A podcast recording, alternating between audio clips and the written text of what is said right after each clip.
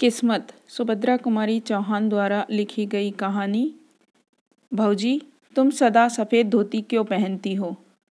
मैं क्या बताऊँ मुन्नी? क्यों भौजी, क्या तुम्हें अम्मा रंगीन धोती नहीं पहनने देती? नहीं मुन्नी, मेरी किस्मत ही नहीं पहनने देती, अम्मा भी क्या करे? किस्मत कौन है भौजी?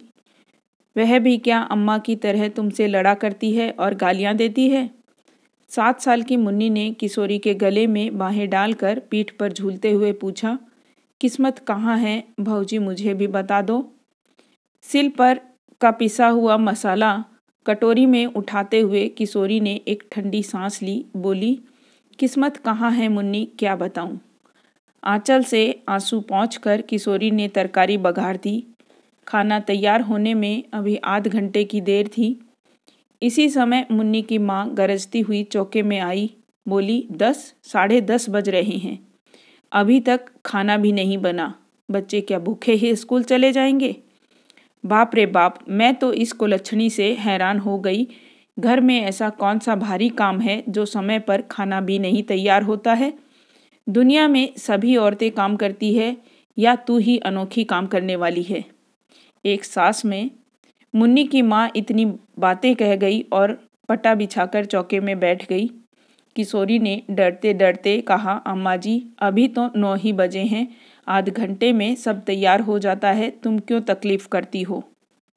चिमटा खींचकर किशोरी को मारती हुई सास बोली, तू सच्ची और मैं झूठी? दस बार रांड से कह दिया कि जबान न लड़ाया कर, पर मुँह चला ही चली जाती है। तू भूली किस घमंड में है? तेरे सरीखी पचास को तो मैं उंगलियों पर नचा दूँ। चल हट, निकल चौके से। आँख पहुँचती हुई किशोरी चौके से बाहर हो गई। जरा सी मुन्नी अपनी माँ का यह कठोर व्यवहार विस्मय भरी आँखों से देखती रह गई।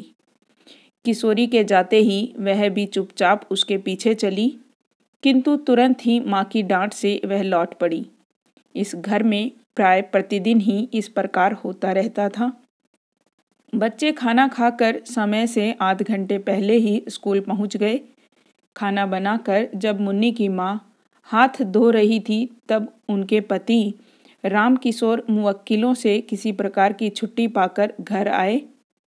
सुनसान घर देखकर बोले, बच्चे कहाँ गए सब? नथुने फुलाती हुई मुन्नी की माँ ने कहा, स्कूल गए और कहाँ जाते? कितना समय हो गया? कुछ खबर भी है? घड़ी निकालकर देखते हुए रामकिशोर बोले, अभी साढ़े नौ ही तो बजे हैं। मुझे कचहरी भी तो जाना है। मुन्नी की माँ तड़प कर बोली, ज़रूर तुमने सुन लिया होगा। दुलारी बहू ने नौ कहा था और तुम साढ़े नौ पर पहुँच गए। तो इतना ही क्या कम था? तुम उसकी बात कभी झूठी होने दोगे? मैं तो कहती हूँ कि इस घर में नौकर चाकर तक का मान मुलाजिजा है। पर मेरा नहीं। सब सच्चे और मैं झूठी कहकर मुन्नी की माँ ज़ोर से रोने लगी। मैं तो यह नहीं कहता कि तुम झूठी हो, घड़ी ही गलत हो गई होगी। फिर इसमें रोने की तो कोई बात नहीं है। कहते कहते राम किशोर जी स्नान करने चले गए। वे अपनी स्त्री के स्वभाव को अच्छी तरह जानते थे। किशोरी के साथ वह कितना दुर्व्यवहार करती है, यह भी उनसे छिपा न था। जरा जरा सी बात पर किशोरी को मार देना और गाली दे देना तो बहुत मामूली बात थी।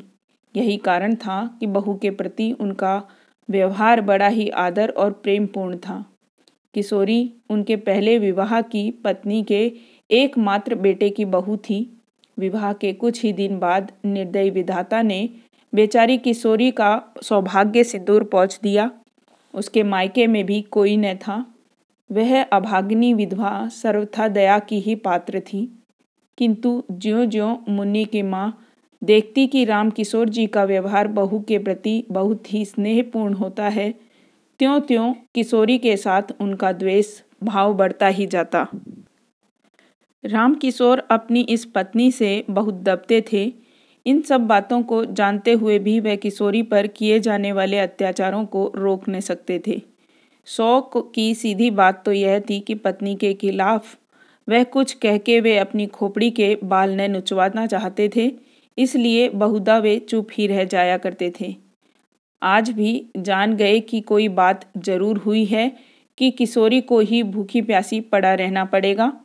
इसलिए कचहरी जाने से पहले किशोरी के कमरे की तरफ़ गए और कहते गए कि भूखी रह न रहना बेटी, रोटी ज़रूर खा लेना, नहीं तो मुझे बड़ा दुख होगा।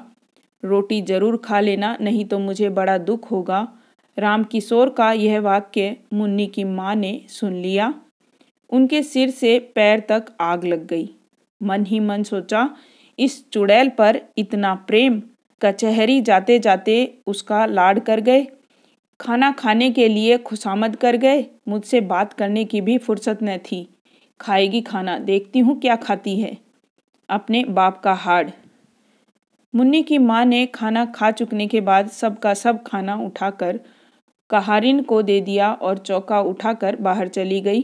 किशोरी जब चौके में गई तो सब बर्तन खाली पड़े थे। भात के बटुए में तीन चार कण चावल के लिपटे थे। किशोरी ने उन्हीं को निकालकर मुँह में डाल लिया और पानी पीकर अपनी कोठरी में चली गई। आज राम किशोर जी कचहरी में कुछ काम न होने के कारण जल्दी ही लौट आए। मुन्नी की माँ बाहर गई थी। घर में पत्नी को कहीं न पाकर वे बहू की कोठरी की तरफ़ गए। बहू की दयनीय दशा को देखकर उनकी आँखें भर आई।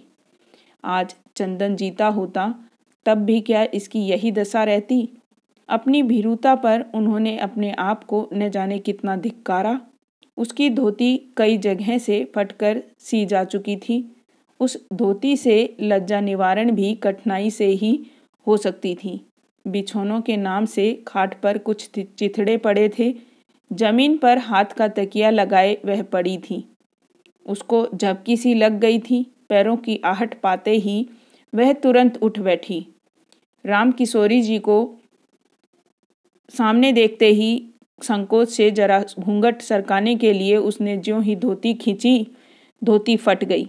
हाथ का पकड़ा हुआ हिस्सा हाथ के साथ नीचे चला गया। राम किशोर ने उसका कमल सा मुरझाया हुआ चेहरा और डबडबाई हुई आँखें देखी। उनका हृदय स्नेह से कातर हो उठा। वे ममत्व भरे मधुर स्वर में बोले, तुमने खाना खा लिया है बेटी? किशोरी के मुँह से निकल गया नहीं फिर वह संभल कर बोली, खा तो लिया है बाबू राम किशोर, मुझे तो ऐसा मालूम होता है कि तुमने नहीं खाया है। किशोरी कुछ न बोली। उसका मुँह दूसरी ओर था, आँसू टपक रहे थे और वह नाखून से धरती खुरच रही थी। राम किशोर फिर बोले, तुमने नहीं खाया ना?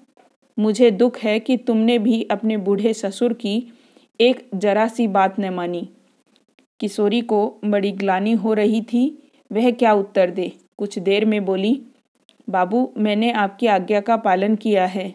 जो कुछ चौके में था, खा लिया है। झूठ नहीं कहती। रामकिशोर को विश्वास न हुआ।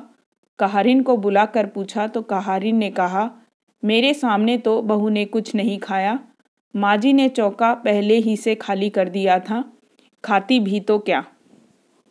पत्नी की निचता पर कुपित और बहू के सौजन्य पर राम किशोर को पानी पानी हो गए। आज उनकी जेब में पचास थे। उनमें से दस निकाल कर वे बहू को देते हुए बोले यह रुपए रखो बेटी। यदि तुम्हें ज़रूरत पड़े तो खर्च लेना। इसी समय आंधी की तरह मुन्नी की माँ ने कोठरी में प्रवेश किया। बीच से ही रुपयों को झपट कर छीन लिया। वह किशोरी के हाथ तक पहुँच भी न पाए थे। गुस्से से तड़प कर बोली, बाप रे बाप, अंधेर हो गया। कलयुग जो न करावे, सो थोड़ा ही है। अपने सिर पर ही चांदी की तो लाज रखते? बेटी बहू के सुने घर में घुसते तुम्हें लाज भी ना आई। तुम्हारे ही सर चढ़ाने से तो यह इतनी सर चढ़ी है। पर मैं न जानती थी कि बात इतनी बढ़ चुकी है। इस बुढ़ापे में भी गड्ढे में ही जा गिरे। राम राम, इसी पाप के बोझ से तो धरती दबी जाती है। वे तीर की तरह कोठरी से निकल गई। उनके पीछे ही राम किशोर भी चुपचाप चले गए। वे बहुत वृद्ध तो न थे, परंतु जीवन में नित्य होने वाली इन घटनाओं और जवान बेटे की मृत्यु से वे अपनी उम्र के लिहाज से बहुत बूढ़े हो चुके थे। ग्लानी और शोभ से वे बाहर की बैठक में जाकर लेट गए। उन्हें रह रह कर चंदन की याद आ रही थी। तकिए में मुँह छिपाकर वह रो उठे। पीछे से आकर मुन्नी ने पिता के गले में बाहें डाल दी। पूछा, क्यों रोते हो बाबू? रामकिशोर ने विरक्ति के भाव से कहा, अपनी किस्मत के लिए बेटी सवेरे मुन्नी ने भौजी के मुँह से भी किस्मत का नाम सुना था और उसके बाद उसे रोते देखा था। इस समय अब उसने पिता को भी किस्मत के नाम से रोते देखा तो उसने विस्मित होकर पूछा, किस्मत कहाँ रहती है बाबू? क्या वह अम्मा की कोई लगती है? मुन्नी के इस भोले प्रश्न से दुख के समय भी रामकिशोर जी को हँसी आ गई और वो बोले हाँ वह तुम्हारी माँ की बहन है। मुन्नी ने विश्वास का भाव प्रकट करते हुए कहा, तुम्हें वह तभी तो भौजी को भी रुलाया करती है।